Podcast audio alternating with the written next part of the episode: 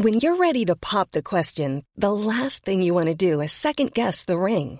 At Bluenile.com, you can design a one of a kind ring with the ease and convenience of shopping online. Choose your diamond and setting. When you find the one, you'll get it delivered right to your door. Go to Bluenile.com and use promo code LISTEN to get $50 off your purchase of $500 or more. That's code LISTEN at Bluenile.com for $50 off your purchase.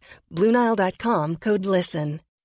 When you make decisions for your company, you look for the no brainers. If you have a lot of mailing to do, Stamps.com is the ultimate no brainer. Use the Stamps.com mobile app to mail everything you need to keep your business running with up to 89% off USPS and UPS. Make the same no brainer decision as over 1 million other businesses with Stamps.com. Use code PROGRAM for a special offer. That's Stamps.com code PROGRAM.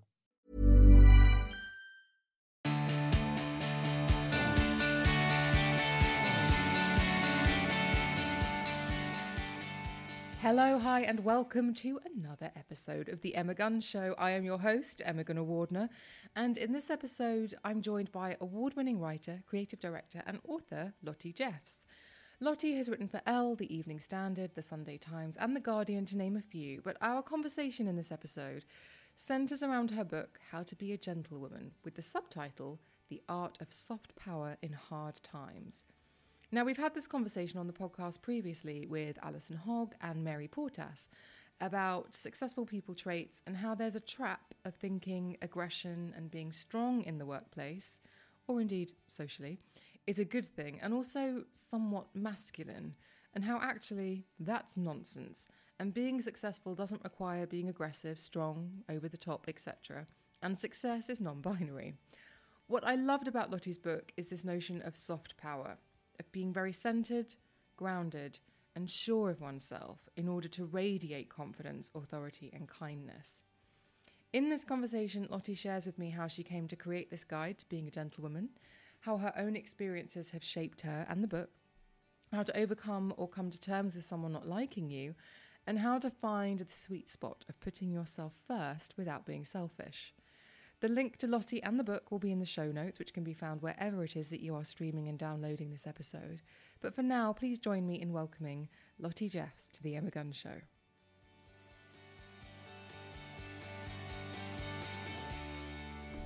So, Lotte, this Hello. is hello. Um, I'm so glad to be speaking to you because you have all the answers. well, I don't know about that, but I can make some suggestions. Yes. So we're together talking about your new book, How to Be a Gentlewoman. And from the second I opened it, I just thought, I feel seen. Oh, that's so nice to hear. Thank you for saying that.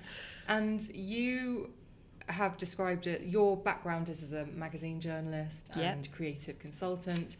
And I think what I found interesting about listening to you talk about this book in other places is saying, I always knew I was going to tell this story. I maybe just didn't know the format in which it was going to come out. Yes, that's exactly right.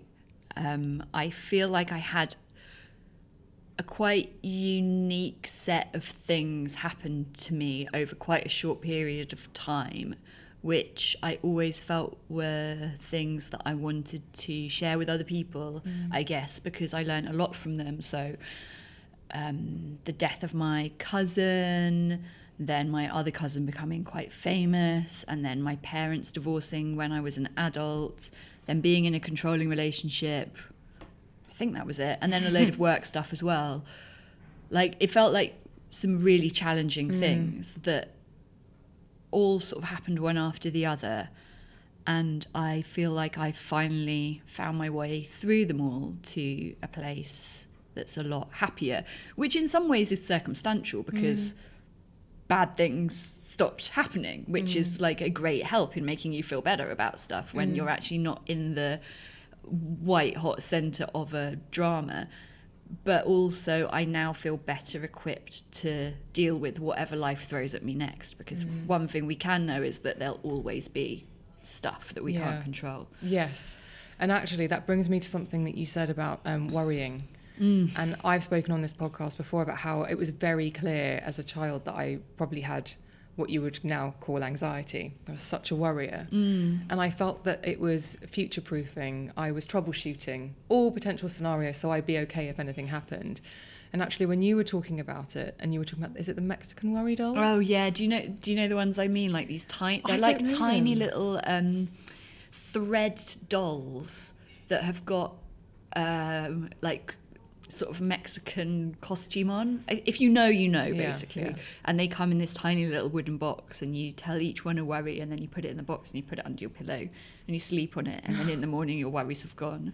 I mean, I could actually cry thinking about myself Mm. telling these dolls. Anyway, yeah, go Yeah. over it. So, with worrying, that thing of actually, if you're in a place where maybe you flip that, mm. and instead of thinking about the things you're worrying about, you think about the things you're grateful for, then when circumstances do happen, you're in a much better, you're in much better shape to handle it. Totally, yeah. Just, and I think that's a choice. You know, you, you're choosing to see the good things, mm. and you're choosing to see the positive things, and you're not dismissing the difficult or challenging things, but the things that are taking up the majority of your headspace are good. And I think that that was a real turning point for me was kind of allowing myself to be happy and to enjoy the good things and to mm. not feel like I think for a long time I felt like I couldn't be happy in a moment because I was worried that something bad would happen. Yes. And that I was scared to if I just allowed myself to relax into feeling okay, that I wouldn't be um, sort of resilient enough or, or geared up for the next trauma or the next bad thing to happen to me. So I never could quite relax in situations because I was just worried that they wouldn't last. Mm. And I think that what I've learned to do is just be in the moment a bit more and think this is fine, this is good right now, and that's enough. Mm. Did you ever think, and I'm projecting onto you because I think this is where I, and I even still it affects me, where if I'm feeling good and I think, oh, today's a really good day and work's going really well, and mm.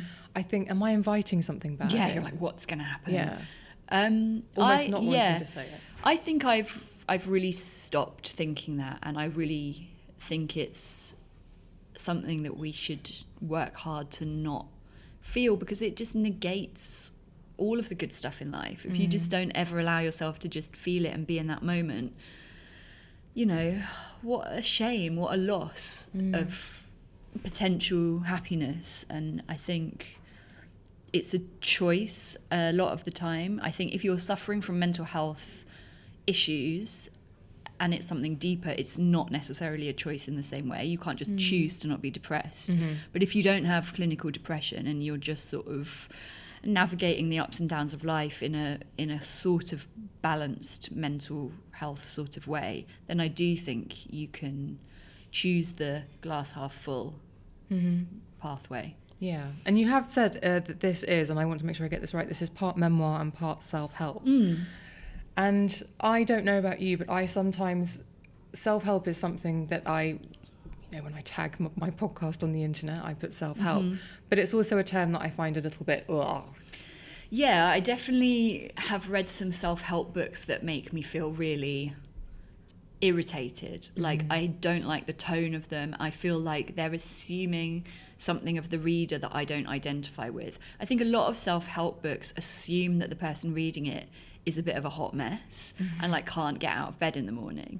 And I often would read those bit books being like, actually, no, like, I'm not this this fragile, weak person that doesn't know how to um, deal with the things that life throws at me. I, I have um, things that I want to learn and that I want to feel inspired by, but I don't want you, the writer, to make me feel like I don't have my life together. Mm. That's maybe quite personal to me because I'm maybe quite like confident in myself in that way and I know a lot of other women aren't like that and do mm. look to books to sort of guide them more specifically in those sort of things. But what I was conscious of with my book was assuming a certain intelligence of my reader and hopefully not coming across as too prescriptive or didactic or um, like I read did you did you read uh, Jordan Peterson's The Rules the 12 rules it's like the most sort of heterosexual. I mean, he's like an, a bit of an alt right pin-up, isn't he? Which I only realised like halfway through listening to the audiobook. Um, I kind of connected who he was and his politics and was like, oh, I feel really like dirty for having listened to this now. but his tone is like, oh my God, he just, it's like everyone's stupid apart from him. And um, it's quite aggressive. And I think a lot of self help books can actually come across as quite um, aggressive to the point of like, you, it's a fight like life is a fight you've got to win and these are the things you know to to always kind of achieve the next thing and get better and I feel like I wanted to write something that felt in its whole tone just a bit softer and more welcoming and less stressful as a read. Because often you read those books and you're like oh bloody hell now I've got loads more stuff I need to do. I need to be journaling and I need to have my um, manifestation board and I need to like and you're like oh my god my life is now even more full of stressful things Yeah. that I have to do to be relaxed or to be happy. So although my book does contain a real element of um, lists and suggestions I hope that people will be able to dip in and out of them and think, yeah, I might try that, but not that. You know, they're not integral to the way of being that I'm trying to um, encourage people to pick up. You don't have to accumulate each and every one to get to the next level. No, It's exactly. just- It's not a video game. yeah. Um, and the reason why self help, for exactly what you're saying. So, whenever I've had people on, like when Jen Sincero's been on the show or Gretchen Rubin's been on the show, it's look, this is my experience. Mm-hmm. This is what worked for me. And exactly what you've done. I'm going to credit you with some intelligence, and this is how I'm going to present it to you in order that maybe it might facilitate you moving forward mm-hmm. positively if you're feeling a little bit stuck. Yeah, that's nice. Actually, I really liked Gretchen Rubin's book. That was one of those books that I felt like wasn't patronizing me. Mm. Yes, and also she's the only person on the subject of decluttering an organisation that I can really get on board with, because she will say, if you are somebody who likes clutter, that's fine. Just know where it is and. Yeah, know where exactly. it should be, which I really appreciate. Um, what I mean, you have various chapters in this book, and obviously the link listeners will be in the show notes. But how did you compartmentalize it? How did you actually structure it? Because you've got brilliant chapters on being alone, you've got um, brilliant chapters on not being alone.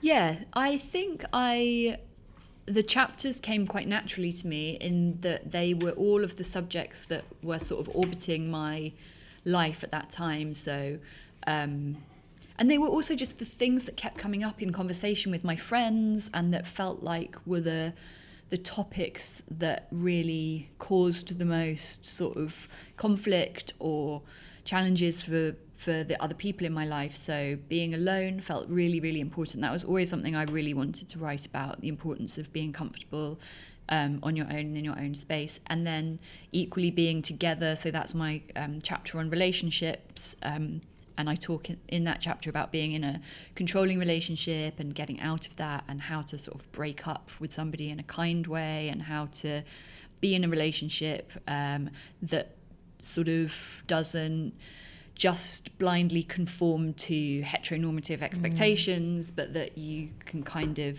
make up your own rules as you go along. So that was my chapter on being together, then being a family. I mean, I feel like I'm quite well placed to comment on the intricacies of family life. Like I've had quite um, in some ways like a fractured family life, but in other ways it's brought my family so much closer together. Um, so it was really interesting for me to explore what it means to be a family these days. Um, then being in clothes is another chapter, which is all about how we find our sense of style and how we feel like that can really express our ideas about ourselves and how um, why why it's important to take care of yourself and um, why it's okay to like nice things and want to look you know your best. Um, so that's quite a meaty chapter actually even though it sounds quite frivolous. Um, and then being online was is another obvious kind of subject um, matter. Um, and being a friend again sort of friendship feels like such a topic that we we don't really give as much time and attention to as we do our romantic relationships, our friendships. And I felt like I really wanted to interrogate that area a bit more and talk about, you know, breaking up with a friend, even, um, and how to do that, and when you should know to do that indeed. And also, like, finding your people, finding where you feel most comfortable in social settings. Um, and then, what are my other chapters? I think that's it. Oh, oh, being at home, mm-hmm. being at home, like the importance of creating like a, a space where you feel safe and happy, and sort of talking about the idea of home and where it's come from and what it means today. And then yes, mm-hmm. work. How could I forget? My God, like the thing that takes up most of our mental headspace, I would say, my chapter on work. And I think I really enjoyed writing that chapter. It was quite cathartic mm. because I talked a lot about my own career experience and I felt quite confident in that chapter in giving advice, like a bit more like practical advice to people because it was something that I really believed in. Yeah. And all of these chapters are underpinned by the idea, listeners, of how to be a gentlewoman. And just to go back to that Yes. definition almost, um, I think I've heard you say it's someone that you look up to and want to be, but it feels achievable. Yeah, I think if you think of a gentlewoman in your own life, I would say she's the person that whenever you meet up with her or you go for dinner or you go for drinks, you come away feeling really good about yourself. You feel really uplifted. You maybe feel like that sort of excited tingle of like, oh, I want to go home and do all those things we talked about or look up those things or research that thing or make, you know, um, and you feel kind of challenged by them. Like they you know they're not just going to give you an easy ride. They're going to ask you questions and um you know make sure that your choices are the right ones. And mm, like they're a bit sort of challenging in that sense but they're also somebody that makes you feel kind of looked after and when you're with them you just feel relaxed and like safe and you know when you have you go for dinner or drinks with those people it's just such a lovely experience like you just feel like ah this is a nice time. I'm having a good conversation. This person's listening to me. They're asking me questions. I'm asking them questions. Where there's almost like uh, chemistry with that person and that that relationship. So I feel like that person probably is a gentlewoman in that she has done work on herself so that she's somebody who can be that person for other people. And I think mm. that's something that I really try to get across in my book is that a lot of this work that I suggest that we do on ourselves is not we're not doing it for a, a selfish reason so we can like have a hashtag blessed Instagram life. we're doing it so we can be supportive friends, so we can be good parents, so we can be there for our pa- our own parents when they mm-hmm. need us, so we can be like part of a team at work. You know, we don't just exist in these silos that of individuality. We are mm-hmm. people in the world. You know, um, as I think it was John Donne wrote, "And no man is an island." Mm. And the premise of or the the idea, and I think the way that it's set out is so easy, listeners. It's just a very easy book to read for various reasons. But I think it did come off the back of a listicle Yes, that was right. inspired by a listicle that was 39 steps to being a gentleman. Yeah, that's right. It was just an like an article that I saw online uh, that I think Country Life or one of those bucolic magazines had put out on the internet about the 39 things that make you a gentleman, and it was like drinks whiskey, can play tennis. Um, I don't know, holds doors open for women. Or maybe it was like a little bit more woke than that, but it made me feel like, ah, women are like this too. And there's certain qualities in women that I feel are ne- not necessarily celebrated in the way that they're celebrated for men. Um, so almost, you know, chivalry, manners, um, being a sort of robust, practical character, you know, all of these things are things that so many women in my life um, personified. And so I did this list for Elle that was like the 39 things that make you a gentlewoman. Um, I mean, I can't even remember some of them off the top of my head, but they were literally things that I so much admired in other women. Um, thing, you know, some silly things like has a signature drink, dances, is the first one to dance at a wedding, or um, and then things like can swim three swimming strokes, which is funny because I can barely swim myself. um, you know, has a bottle of whiskey at home in a decanter, like the things that sort of you paint a picture when you add them all mm. up of a of just like a cool woman that you'd want to mm. be friends with. And anyway, this list did really well online, and people were sort of sharing it, saying like, "Oh, you're so number 14," or "I need to do more," or whatever. And so I realised that this concept really resonated mm. with women. Um, and then I started speaking to my agent about it, and at first, you know, it, it could have become quite a pithy sort of etiquette, modern manners book. Yeah. Um, but then when I sort of started to share my own personal narrative of all of this sort of loss and bad things that had happened in my life, I realized that this woman that I'd been describing was kind of the woman that I'd been aspiring to become myself. And that maybe there was a way of telling this story through my own journey of like building myself up from a really bad place to a better place. That in that route, was a kind of becoming and a it was maybe a gentlewoman. Like that's what i was trying to become. So hopefully that comes across. Yeah, it does, and I think, as you say, um, the the word "becoming," a story of becoming, I found quite moving when I read it the first time because it um, it's not easy to hmm. come from dark, sad places mm-hmm. that feel sometimes helpless and hopeless hmm. to a place where you feel empowered and robust and not just capable of looking after yourself, but to be a port in a storm for someone else, which I hmm. think is also what a gentle woman yes would be. absolutely. Yeah because like where do those feelings go? You know i think you can't ever expect that if you've gone through trauma that what that did to you and to your way of seeing the world and your emotions i don't think you can ever expect that to just disappear. Mm. But i feel like you can re you know like almost like if it's clay you can like take it apart re- and mm. reshape it into mm. something else and that something else can be a good thing. Yeah.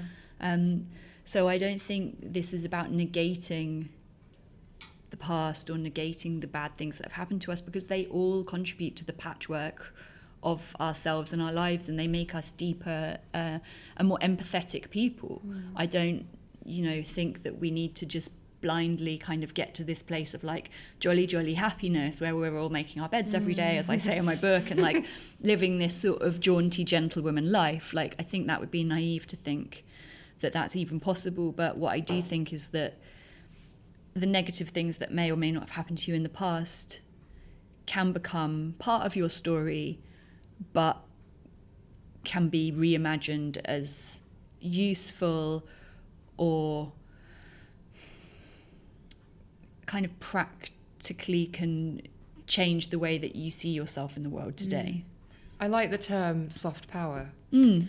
because I think one might uh, assume or think that um, going through trauma, going through hard times could leave you with hard edges. Yeah, that's a really nice way of putting it. And actually, yeah, the subtitle of my book is The Art of Soft Power in Hard Times. And I think that's sort of what I mean about like not feeling like we have to just like achieve happiness and like go to therapy and cure ourselves and like it becomes a sort of fight and a a battle with ourselves to get over our, our, ourselves and get over the the bad or the negative things that might have happened in our life. And actually I think if we take a softer approach which is like leaning into those feelings and those experiences but not feeling like we have to overcome them in this sort of like almost battle like mm. way. Like we're not at war with ourselves. Like we should just sort of take a bit of a breath and allow and some time and like allow ourselves to feel what we need to feel and um and not feel like we have to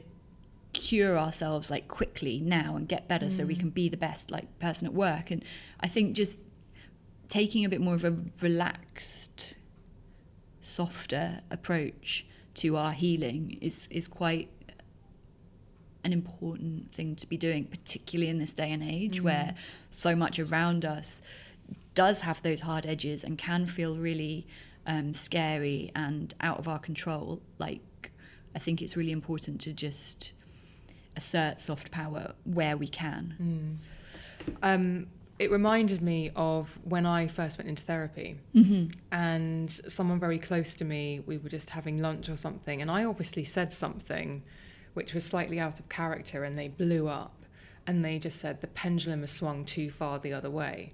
Because I was coming from a place of I felt like I was a pushover, I felt like I was too weak, so I'd obviously got quite hard, and it really made me think I've got to bring that pendulum to the middle. Yeah. Fixing it is not going to the other extreme. That's, yeah, that's interesting. I mean, I guess like for you though, you needed to do that in order to Hmm. come back the other way, and that's like that. I think that's like a perfectly reasonable like approach to dealing with trauma and Hmm. like almost like if you do feel like you've been super weak and passive and a pushover maybe that's exactly what you need to do Hmm. first and then you can almost work back from there and think okay i'm this assertive badass woman don't mess with me now now i can go from that place to actually thinking am I happy as this assertive badass woman, or are there places in my life where I might feel happier if I could just sort of take a breath, lean out, relax a bit more, and not feel like I have to be on and pushing, pushing, pushing all the time. Um, But yeah, I can see why you might have to get to that place to work back from it. And also the the um, things like being seen as aggressive or strong or slaying it or smashing it. When I've had Alison Hogg um, on the podcast and also Mary Portas, they've said these are not these are these are not successful people traits. These are not male traits. These are you should just be kind Yeah, in the workplace. Totally. And I think there's, of course, there's like a time and a place for being assertive. I don't think we should be scared of being confident and assertive. I, I know some people are sort of intimidated by confident or assertive women because they're not used to it or they think women should be a certain way. And if a woman is confident, they're seen to be sort of aping a man. And mm. I don't think I'm not saying like let's not be confident and assertive. I am hundred percent like an alpha woman. Like I am the one in a restaurant that's like complaining about the food, asking to move tables. Like, but there's a way that you can be that person, but you can do it with a sort of soft edge. So you can you can be clear about what you want. You can be um, confident in a room, talking to people.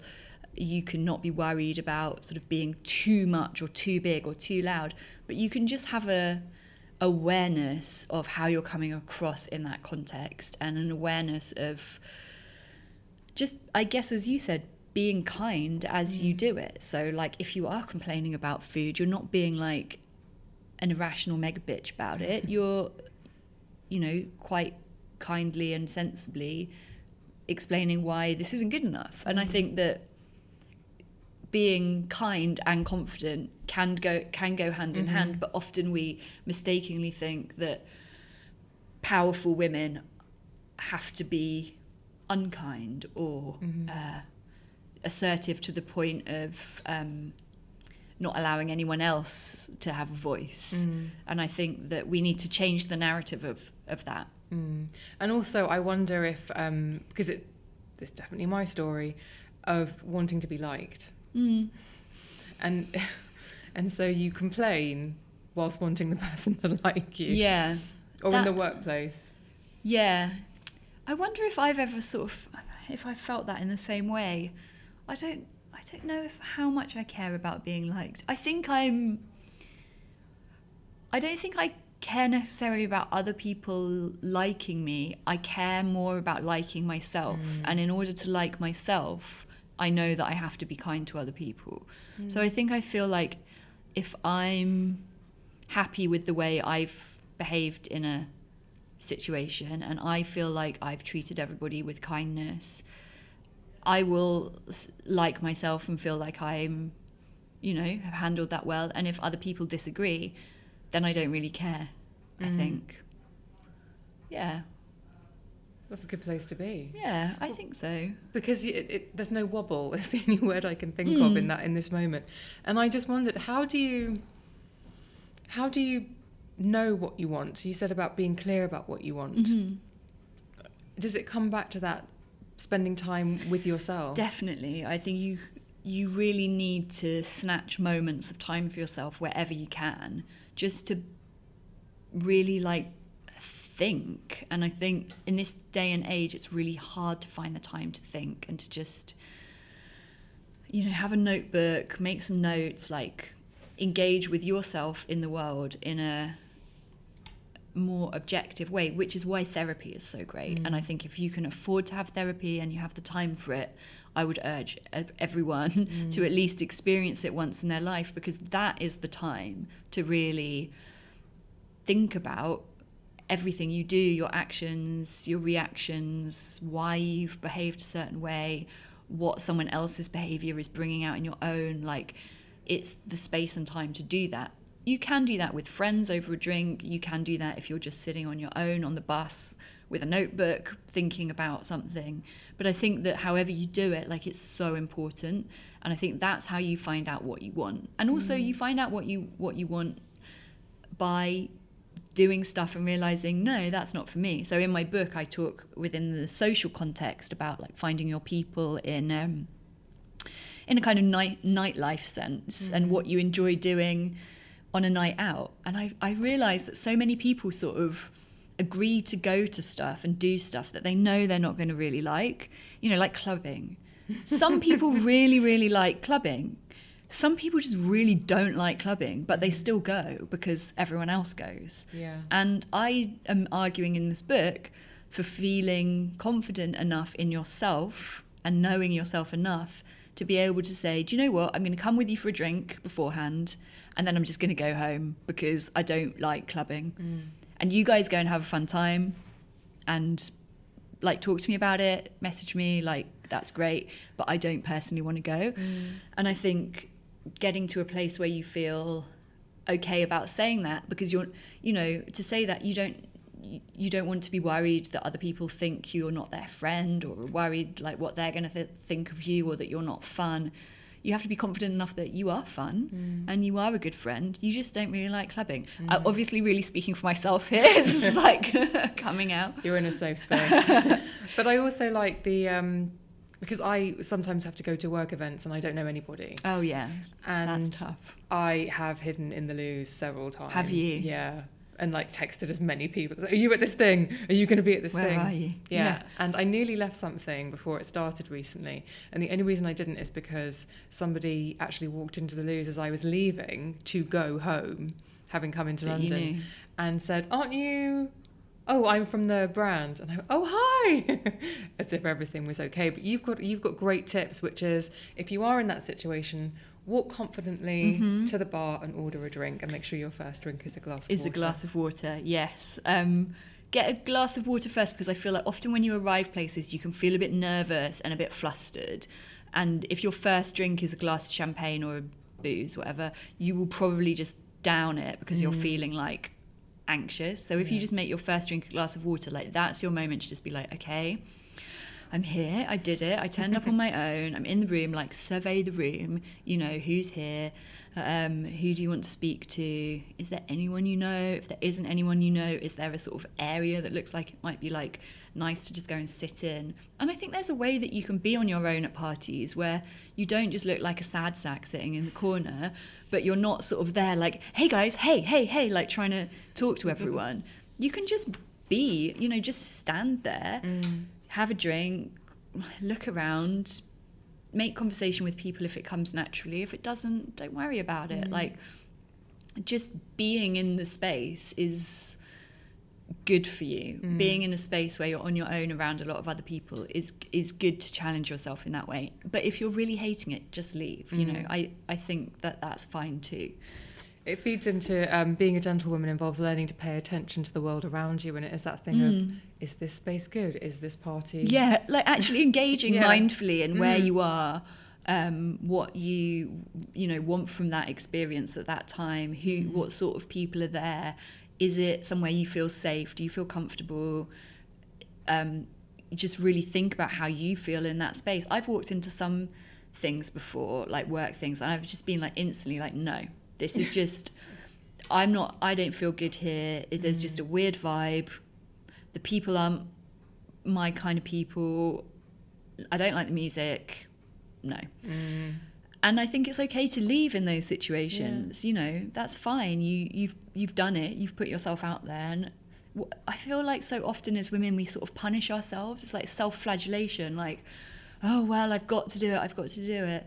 Why? Like, take agency over your life and make mm-hmm. good decisions for yourself that are going to make you happier in the long run. And actually, mm-hmm. if some if you're having to go to a work event because you have to be seen to be there, go show your fa- face and then you know leave and do mm. something you like to do. You know, if you've gone out and you've gone somewhere and you've not enjoyed it, I would say leave, but then go and have a nice little dinner on your own. Like I actually did that last night.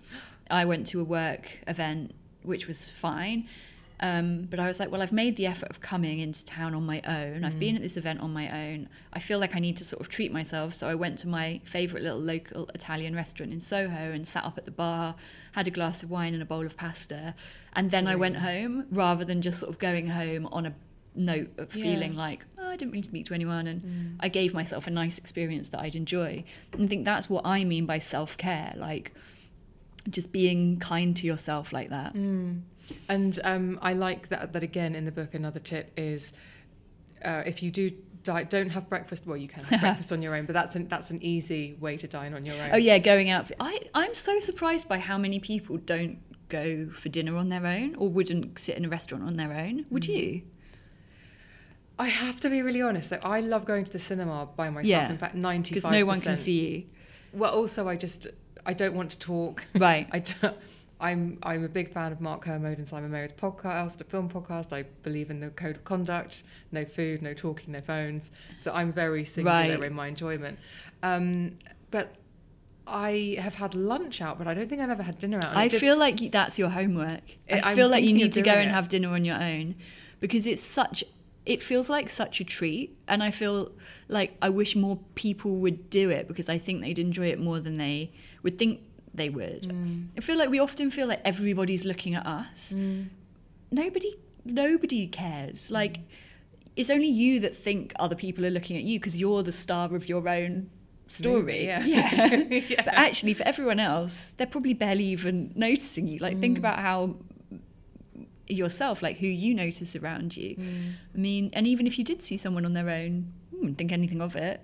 And I think just being confident enough to not need anyone else to like validate your worth in a Mm. experience like that is really nice. Of course, dinner is best enjoyed with a friend or someone that you can talk to. That's really nice. But there's definitely a time and a place for being on your own in in that sort of an environment. I think the really nice thing about the advice about dining on your own is don't rush it. Yeah, don't feel like oh, just because you're on your own on a table, like oh, there's this big queue of people. Mm. That almost to me makes me want to stay there even longer. Like I'm really annoying. Like if I'm sitting on my own, I'm like, oh no, I just need a bit longer to decide. Thank you, and then I'll order a starter, and then I'll sit there for a bit and I'll read my book. And I just really try not to pay attention to the like mm. massive queue of people that are waiting for my table because I've got every right to be at that table on my own as as mm. much as I do with a friend. But actually, just a good practical tip is if you do feel like too self conscious, sit up at the bar. If a restaurant has a bar, that's always just a sort of buzzier place to sit, and you can feel like you're in the thick of it a bit more. Yeah, might get chatting to a. It's uh, yeah, get Yeah. chatting to some bar staff. You know, it's nice. It's always good because you can say, "Surprise me with your best, your signature cocktail." Well, that's a great line. I like that. Yeah. Um, and also uh, something you said on another podcast actually about knowing yourself and being comfortable with yourself. This really hit home for me. I had to sort of go back and listen, like rewind it a couple of times. I realized I hadn't been thinking about myself or have a sense of who I was. Things were happening to me, and I wasn't exercising any agency in my life. That really, really struck me. And I wondered if there is anything you might be able to share with someone who is feeling like that in this moment, who's listening to this podcast. Yeah. The step that one could take to just begin to have that agency and to stop mm. feeling as though life is something that's happening to you. It is really hard when if the things that are happening to you are really big, horrible things. Like if it's like you're diagnosed with an illness or somebody dies or you know, they they are things that are happening to you that you have no agency over. However, the thing you do have agency over is your response to those things. And I mm. think giving yourself time to reflect on them. Maybe try writing. I know some people think, oh, I'm not a writer, that's not for me. But I feel like there's a real healing power in just writing things down. Mm. So taking some time to just be with yourself and like write what you feel, even if you imagine you're writing a letter to a friend or a, a blog post or something, it doesn't have to go anywhere. But just the act of writing it or telling it might might really help. And then also like if you are experiencing something like that, making that not the only thing you're experiencing. So choosing, okay, so you can't control that necessarily, but you can control the other elements of your life. Just because you're diagnosed with cancer, you don't stop being someone that likes going to the cinema or likes seeing friends or you know find the things in your life that you can still make choices over so you know make arrangements tell people ask for help involve people in your life make it something that you're not dealing with on on your own um, and make it kind of part of you that you are you're not in control of it because God knows if something's happening to you physically that you can't control, there's nothing you can do. But just choosing to do some other things alongside it that you can make more positive choices over. Um, and then I suppose, in a smaller sense, like if we're not talking about big dramas like cancer and death and stuff, like if we're talking about sort of feeling like stressed at work, for example, um, they're things that I feel like we can control more than we are tr- controlling. And with things like that, I would say again, comes down to taking time out for yourself. It feels like a really banal platitude to say take time out.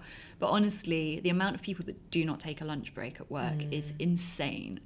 And it sounds like such an obvious and basic thing to do, but like just go out and just almost like don't care what anyone else in the office is doing. If you are in an office where the culture is just everybody stays at their desk, and if someone's not at their desk, you know, there's pressure. Mm. Just you have every right to go out and take a lunch break and just do something different. Like sit somewhere, read a book, think, go and sit in a cafe, phone a friend, like do something different that isn't to do with work in in that time. And I think those sort of small choices are things that can stop you from feeling like ah like i've just got all of these things happening to me that i'm not in control of mm. like exercise that control where you can um, so i think that would be just like a practical mm. example i also think and we talked about this before we hit record i also think the making the bed Oh yeah, I do bang on about that quite a bit in the book actually, the importance of making Huge your bed fan. every day. Yeah.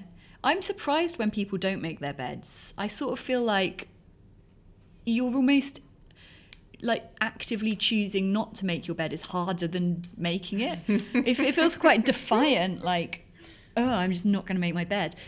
Why? Like, it's so easy. I'm not talking about like, you know, display cushions and mm-hmm. hotel tucked in sheets. Just like make the sheet look nice, make the duvet look nice, and plump your pillows mm-hmm. and pop them on the headboard. Like done. Mm. It's really not hard, and it's almost like then a blank canvas for you to come home to and to feel like this is a fresh start. You know, mm. I can't help thinking of Tracey Emin's artwork, that unmade bed. You know, and everything that that represented mm. um, was sort of a woman who was out of control of her life, you know, and was at the mercy of things that were happening to her and like that bed for me in my mind is like an emblem of everything I don't want to be in my mm, life. So mm. making my bed is just a small act of kindness. Yeah. And even the way you talk about keeping the home, about having mm. plenty of wine glasses and having fresh flowers or yeah. plants at all times. And when I was thinking about that for me, um, keeping my home clean and tidy is, is a massive part of self care because I know that every time I walk through the front door and I come home, whatever kind of day I've had, it looks like housekeeping's been in, yeah and it feels that. fresh and yeah new. it's so nice and i think that makes such a difference because often when you're in a bad place you kind of contrive to make everything around you reflect your internal mm. um, space and so almost choosing to not do that and choosing to say, okay, even though I'm feeling really crap about this, I've just split up with my partner, I'm feeling really crap, but I don't need to come home to like a really crap miserable house too where I haven't washed up and my bed's unmade and you know there's piles of unopened letters on coffee tables mm. and you know that's something that, that going back to your last question about what can you do to actually choose to have agency mm. um, that is the choice that you can make and just almost the very act of doing it of saying right i'm going to tidy up i'm going to make my house really nice mm. and i'm going to go out and i'm going to buy some flowers that I feel like could just make you feel better and it could just be the little pick me up that you need to start a journey of feeling better about yourself. You know, it's I'm not saying that cleaning your house and having fresh flowers and a load of wine glasses is going to cure your you know deep-seated trauma of course not but it could be the first step mm. to feeling better about yourself yeah and even for me it sounds so silly but if i haven't emptied the dishwasher and i've left it for a day because i've not been at home mm. and then i get home and I think, oh, I'll just cook anyway and I'll put it in the sink, that's a sign of no, no, no, no, no, mm. something's unraveled. Empty the damn dishwasher. Yeah, you know. Yeah. Yeah. And of course, like there are times when life gets in the way mm. and you can't, fine. But to just at least aspire to that sort of way of living, I think is um, really admirable in people. Mm. Yes. One of the things I really loved about um, socializing was the arrive five minute early arrive five minutes early if you arrange to meet someone out. Oh yeah. And arrive 11 minutes late if you're going to their house. And i'm desperate to know how did you come about those numbers? i just entirely plucked them out of my head. No i mean I, okay so the five minutes early the reason is I want to feel like I'm calm and collected when my friend arrives. Mm. I don't want to be like rushing in late with like my bag and my coat and everything, like falling over and being like, oh, I just need to go to the loo. Like, oh, give me a second. Like, I'd rather get there early, find a nice spot, mm. sit down, order myself a drink, um, go to the loo, finish texting the person I needed to text, put my phone away so that when my friend arrives, I can be like, hey, like, mm. I'm here, I'm ready, you know.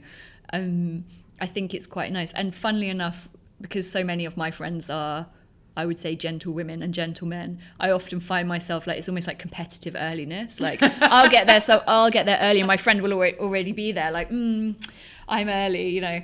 Um, so that's really nice that other people are like me. Um, and then the 11 minutes late, I just base on mm, my own experience of hosting, which is you're never quite ready at the exact time that you tell people to come, but you don't want people to be late mm. because then you're like, oh well, I like timed everything for this time.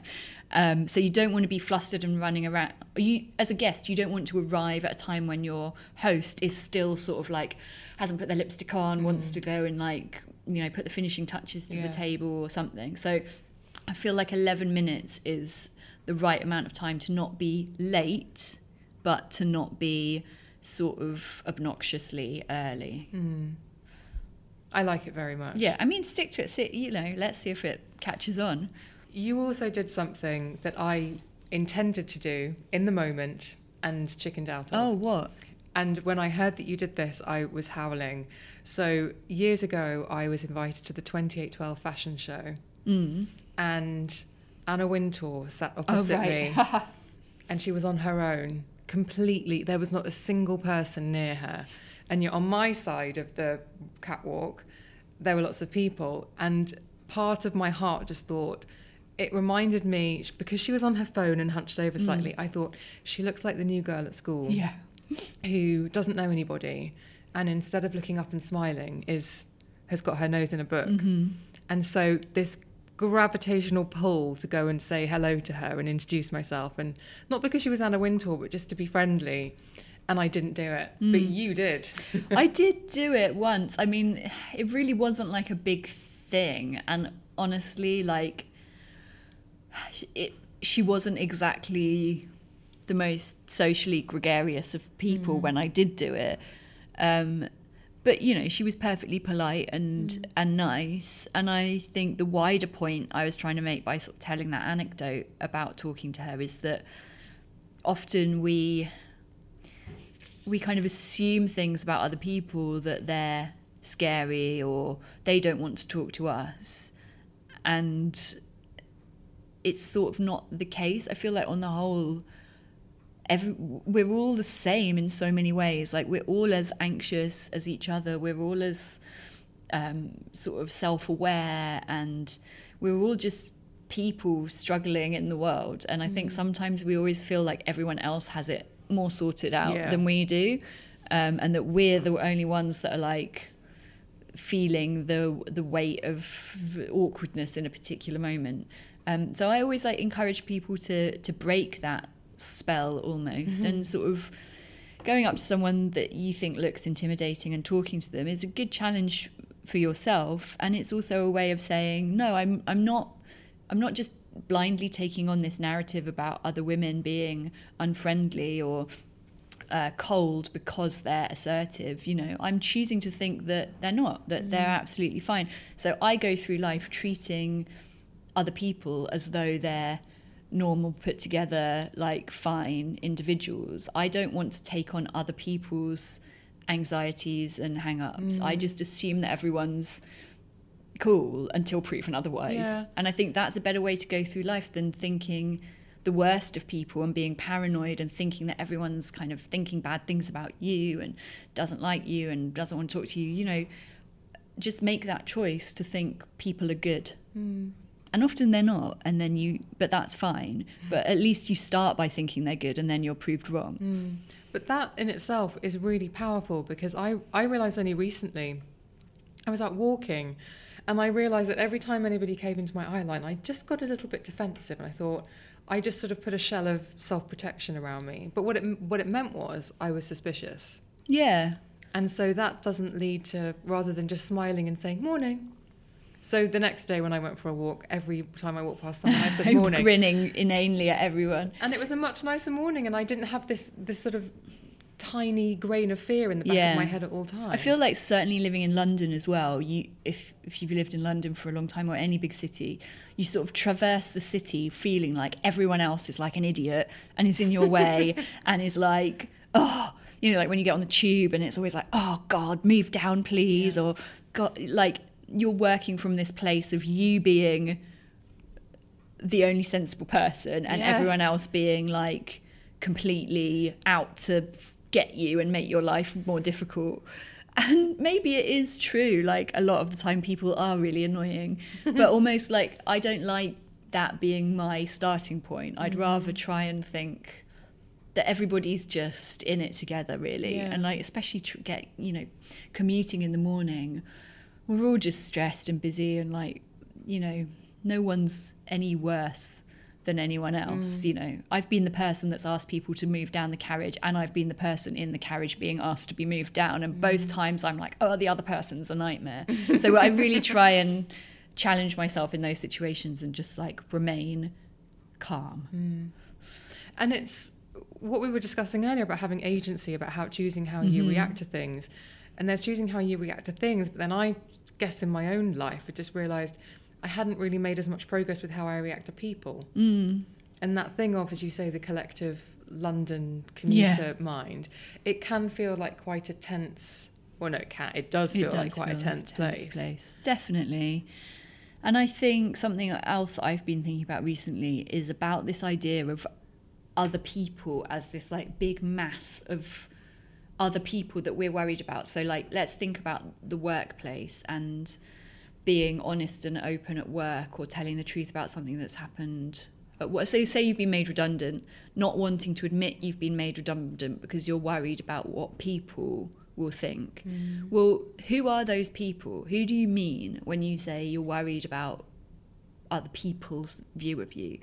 If you think about it, it's probably one or two people in your industry specifically that you're worried about. Mm. So I would say challenge yourself on this idea that people as a mass are all interested in your what you're doing and are all there to judge you. They're not you know. The mm. people that you're worried about judging you are like a few individuals who probably if you individually like spoke to them you would understand like that actually they're not or they they they either don't care or they're kinder and more empathetic than you think. And i feel like we always think that everyone else is looking at us and caring what we do but they're not really. And I think once you mm. realize that, it can kind of free you up to make decisions that are for yourself more and not so much for what this idea of like other people would think was the right mm. thing to do or the right right way to live or the right next career move. You're just thinking for yourself. Mm. What about if you're in a situation where you are in close proximity to somebody, whether that's in the workplace or socially, Hmm. And you just know that fundamentally they don't like you? Oh yeah, I've I've been in that situation. Um, yeah, I've been in that situation once or twice in my life, and that's the worst because then you feel like, oh, this person's got me wrong, and it's not so much them; it's how you see yourself reflected back at you through them that you don't like, and that can be a really hard. Um, like pattern to get out of or cycle sorry to get out of when you're like well i don't like the self that they think i am but i don't know how to change the person. You know it just it's misfiring on so many levels. Um, but also you have to ask yourself well how much do i want to change to fit what i think they want me to be? Am i confident in myself? And am i confidently being myself in this situation. If i feel like i'm confidently being myself and that person still doesn't like me i don't really care because i like myself. Mm. And i've got a load of really really good friends and family who like me mm. and that's enough for me. Mm. Um, but if i feel like they just haven't got me or they've misread things I've done or they've just got me wrong, I will try and put that right, maybe by, I don't know, going for lunch or taking them aside at a work party and talking to them or and not not trying to make too much of a big deal of it like I would never sort of send along an email sort of saying like what I think. But just like one of the things about soft power is um, showing rather than telling. So just be the person that you know that you are around them and just be a bit more conscious of it.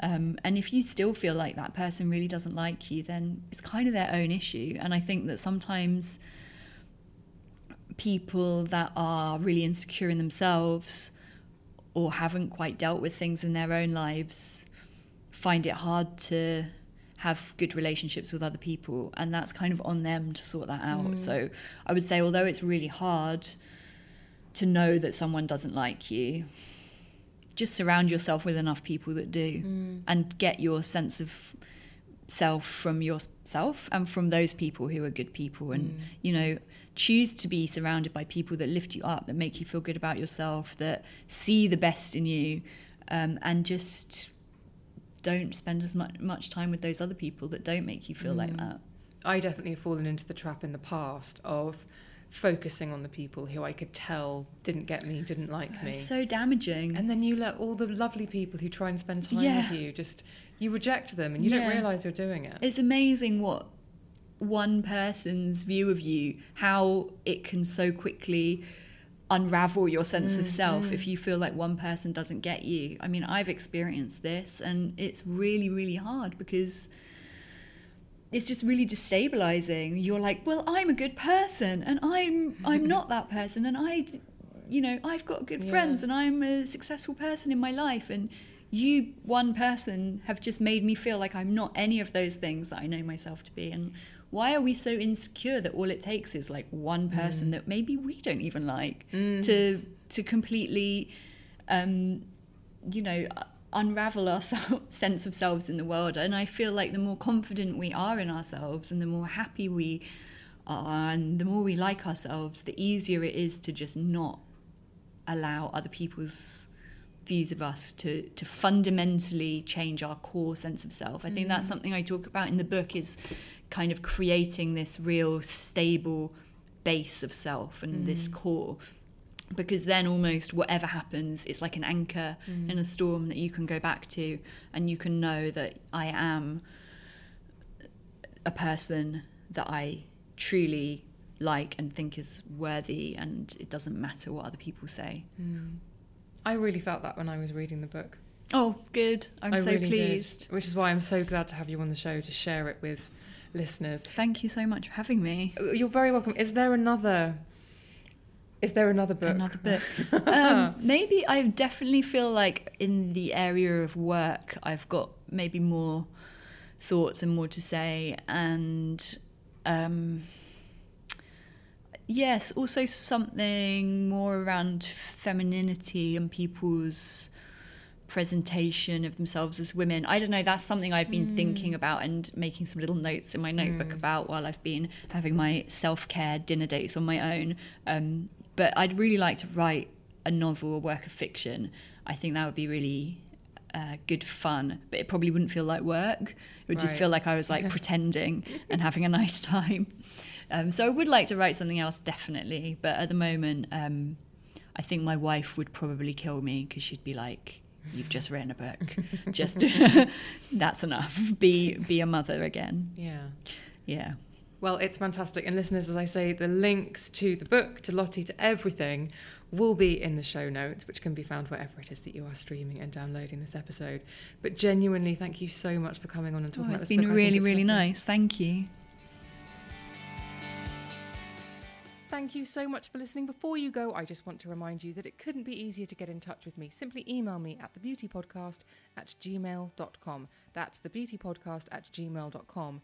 If you want to DM me on social media, and why wouldn't you, please do drop into my inbox on Twitter and Instagram where I am at Emma Guns. Now, if you want to chat to me, and thousands of other listeners to this podcast, then click the link in the show notes, which can be found wherever it is that you are streaming and downloading this podcast, and join the Facebook group. Answer three questions, agree to the group rules, and there it opens up before you. It's a wonderful place. Please do come and join us. Thank you so much for listening. I'll see you on the next one.